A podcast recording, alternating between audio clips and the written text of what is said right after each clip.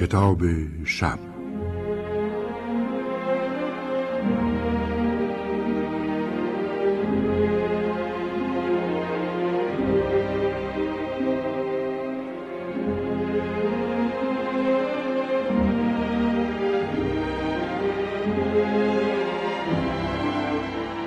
امروز در محل کار ما این پایین تعدادی مهندس عالی رتبه آمدند برای بازدید. از طرف هیئت مدیره شرکتمان دستوری برای حفر دالانهای تازه برای فراهم شدن سرعت کار و در نتیجه بازدهی بیشتر صادر شده است. این مهندس ها آمدند تا وضعیت را بسنجند، اندازگیری های لازم را انجام بدهند و ببینند آیا واقعا می شود دالانهای تازه‌ای در معدن حفر کرد. آنها در واقع آمدند که این کارهای مقدماتی را انجام بدهند. ما همه از دیدار آنها احساس خوبی داریم. مخصوصا من که تحول را دوست دارم و با نگاه هم انگار می‌خواهم وضعیت روحی آنها را تشخیص بدهم. همچنان نگاهشان می‌کنم. چقدر جوانند. چقدر زود به این مرتبه رسیدند. چقدر دقیقند. ولی جالب است که با تمام این ویژگی ها چقدر با هم تفاوت دارند. به نظرم می رسد که شخصیت هر کدامشان آزادانه رشد و تحول پیدا کرده. روحیه متمایزشان در همین سالهای جوانی هم بی هیچ تکلفی آشکار است. حالا من آنچه را که از شخصیت آنها برداشت کردم برای شما شهر میدم تا خودتان قضاوت کنید و ببینید برداشتم درست است یا نه. نفر اول جوانی است که پرتحرک است. موهای مشکی دارد. دائم چشمهایش را همه جا میدواند و انگار می‌خواهد از همه چیز سر درآورد. به ما به در و دیوار و همراهانش نگاه می کند و مردمک چشمهایش دائم در حال چرخیدن است. نفر دوم دفترچه نسبتا کوچک در دست ضمن راه رفتن و بازدید مثل نفر اول دائم به اطرافش نگاه می کند. از یک چیز به چیز دیگر و از یک شخص به شخص دیگر سر میچرخاند انگار دارد مقایسه می کند و برآوردی انجام می دهد. فرق او با نفر اول که همین کارها را می کند این است که او همه مشاهداتش را یادداشت می کند. وقتی یک چیز یا شخصی را می بیند بلا فاصله سرش می رود روی دفترچش و همانطور ایستاده چیزهایی با دست راستش می نویسد.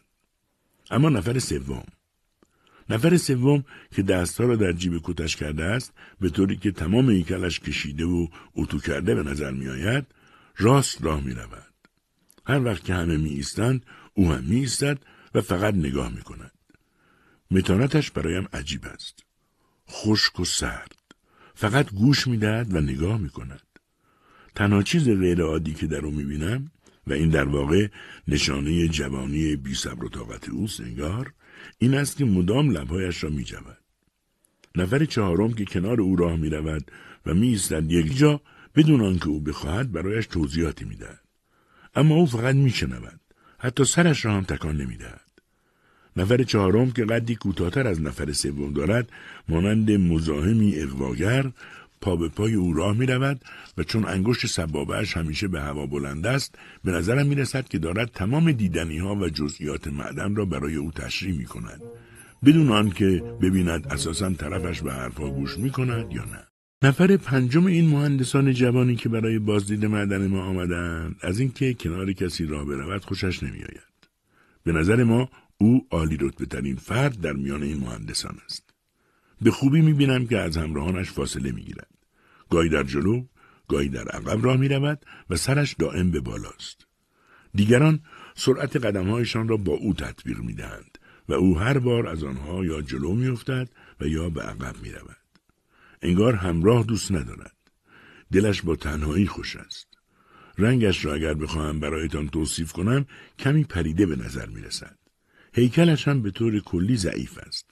چشماش انگار از بار مسئولیت های زیاد گود رفته چرا که اغلب دست به پیشانی می‌گذارد و به فکر فرو می رود.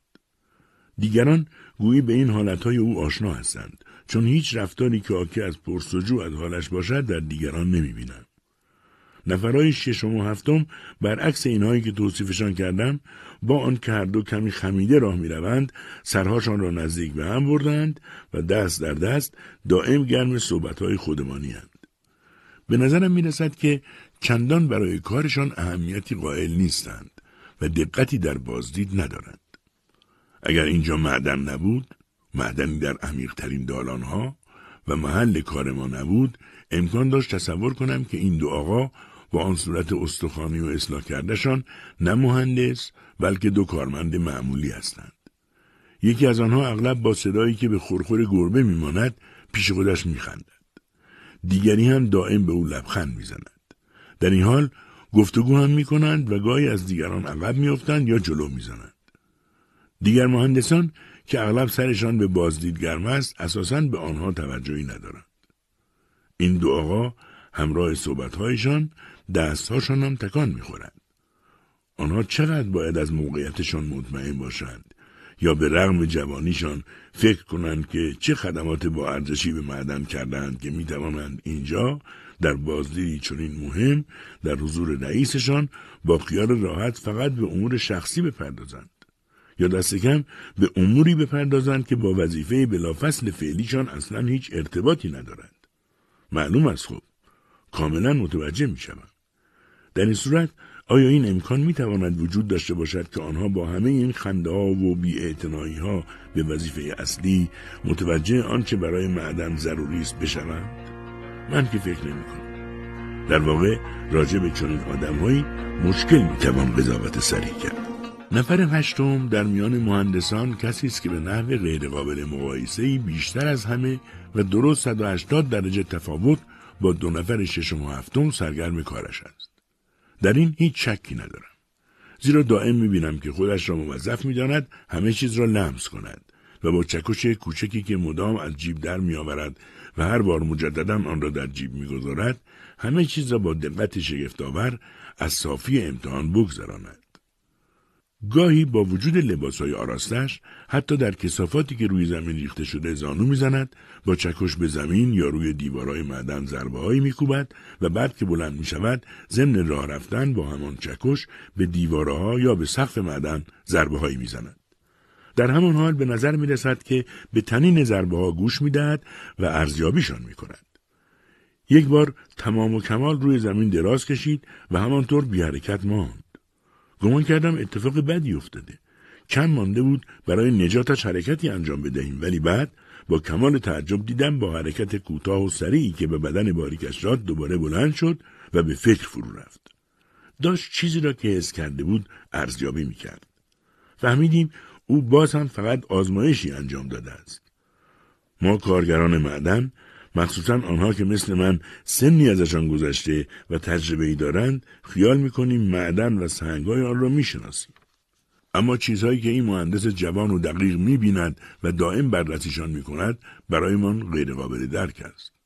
در این حال می‌دانیم که اینها چیزهایی می‌دانند که شاید ما ندانیم چون آنها درس این کار را خواندند و لابد فکرهای دیگری دارند. نفر نهم این مهندسانی که به معدن ما آمدند چیزی شبیه کالسکه بچه به دست دارد. آن را جلو خود حل می دهد و راه می برد. توی کالسکه دستگاه های اندازه گیری گذاشتند. دستگاه های سخت گران قیمت. همه آنها را در نرمترین پنبه خواباندند و مهندس جوان از آنها با احتیاط و دقت زیادی مواظبت می کند و کالسکه را آهسته می این کالسکه را البته در اصل باید مستخدم براند اما آن را به دست مستخدم و خدمتکار نمی سپرند. زیرا وسایل داخلش هم گران هستند و هم شیوه نگهداریشان کاملا علمی است و باید یک مهندس نگهدارشان باشد. و می بینیم که این مهندس جوان هم کارش را به خوبی و با کمال میل انجام می دهد. ظاهرا جوانترین آن مهندس است. احتمالا هنوز نمی‌تواند از همه دستگاه سر در بیاورد. ولی نوع مراقبتش و نگاه دقیقی که به آنها دارد نشانه دقت و تعهد اوست طوری که وقتی کالسکه به ناگزیر نزدیک دیواری می‌رسد او به سرعت دستپاچه می شود و با دستش جلوی کالسکه را می گیرد. اما یک مهندس دیگر هم هست که کنار کالسکه راه می رود. او هم جوان ریزنقشی است و مثل مهندس جوان مراقب کالسکه به نظر می رسد که کم سن و سالتر از بقیه است. ولی طوری کنار کالسکه راه می رود که به نظر می رسد مسئولیت آن دستگاه با اوست. هر بار که کالسکه به سوی غیر معمول کشیده می شود او با دستور دادن به کالسکران جوان حرکت آن را اصلاح می کند تا اتفاقی نیفتد. از قرار معلوم از مهندس جوانی که کالسکه را به دست دارد بیشتر درس خوانده است. گاه و بیگاه بیان که کالسکه را به توقف وادارد قطعی از دستگاه را برمیدارد. با دقت نگاهش می کند و حتی گاهی یکی از پیچهای آن را میچرخاند تا صفر کند. گاهی دستگاه را تکان تکان می دهد.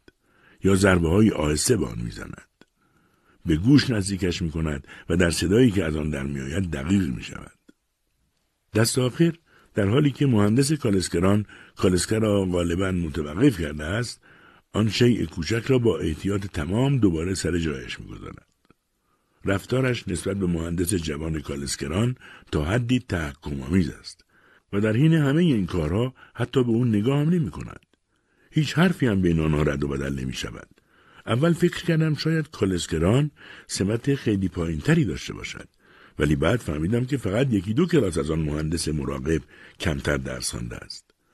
مهندس مراقب نه تنها به کالسکران جوان غیر مستقیم امر و نهی می کند بلکه همه ما معدنچیانی را هم که از پیشان می آمدیم تا اگر سوالی داشتند جواب بدهیم با اشارهای تحکم آمیزش از نزدیک شدن به کالسکه نهی می کند. همه ما باید فقط به صرف اشاره انگشت او از نزدیک شدن به کالسکه پرهیز کنیم. حتی در جایی که عبورمان فقط از کنار کالسکه ممکن است. پشت سر مهندسان عالی رتبه بازدید کننده از معدن یک مستخدم راه می رود که به نظر می رسد وظیفه‌ای ندارد. یا لاقل ما اینطور فکر می کنیم. چون هیچ دستوری به او داده نمی شود و او هم هیچ کاری نمی کند جز رفتن از پی آنها. اغلب این مهندسان همانطور که معلومات زیادشان حکم می کند مدت هاست نسبت به دیگران و ما هر نوع تکبری را کنار گذاشتند. جز البته در مورد کارشان و وظیفهشان که کمی سختگیری در بعضی از آنها وجود دارد. ولی این مستخدمی که از پی آنها راه می رود و هیچ کاری نمی کند به نظر می آید که تکبر همه آنها را یکجا در وجودش جمع کرده است. او اینطور که حدس می‌زنیم باید مستخدم دفتر مدیریت معدن باشد. البته شاید. در حالی که یک دستش را به پشت کمر گذاشته است و دست دیگرش را به دگمه های طلایی رنگ کت مستخدمیش میماند اغلب به چپ و راست سر تکان می‌دهد انگار که ما به او سلام کرده ایم و او دارد جواب می‌دهد یا انگار که فرض کرده است سلام کرده ایم اما او نتوانسته از بلندی رتبهش سلام ما را درست تشخیص بدهد طبیعی است که ما به او سلام نمی کنیم. با وصف این ظاهرش این احساس را در انسان به وجود می آورد که مستخدم دفتر مدیریت معدن بودن امتیاز بیاندازه بزرگی است. البته ما پشت سر او می خندیم. ولی چون حتی ضربه رد هم محال است وادارش کند که سر برگرداند وجودش به عنوان معمایی لاینحل در هر حال احترام می ما امروز زیاد کار نخواهیم کرد. چون این بازدیدهای معمولا باعث استراحت چند ساعته ما می شود و فکر کار کردن کارگران را تمام و کمال از سرپرست معدن می گیرد. وسوسه این که نگاه خیره را به دنبال این آقایان که در تاریکی دالان نمور معدن فرو رفتن بفرستی بی اندازه قوی سرپرست هم در فکر این است که آنها بی هیچ تلخی بازدید رضایتمندانه از معدن داشته باشند.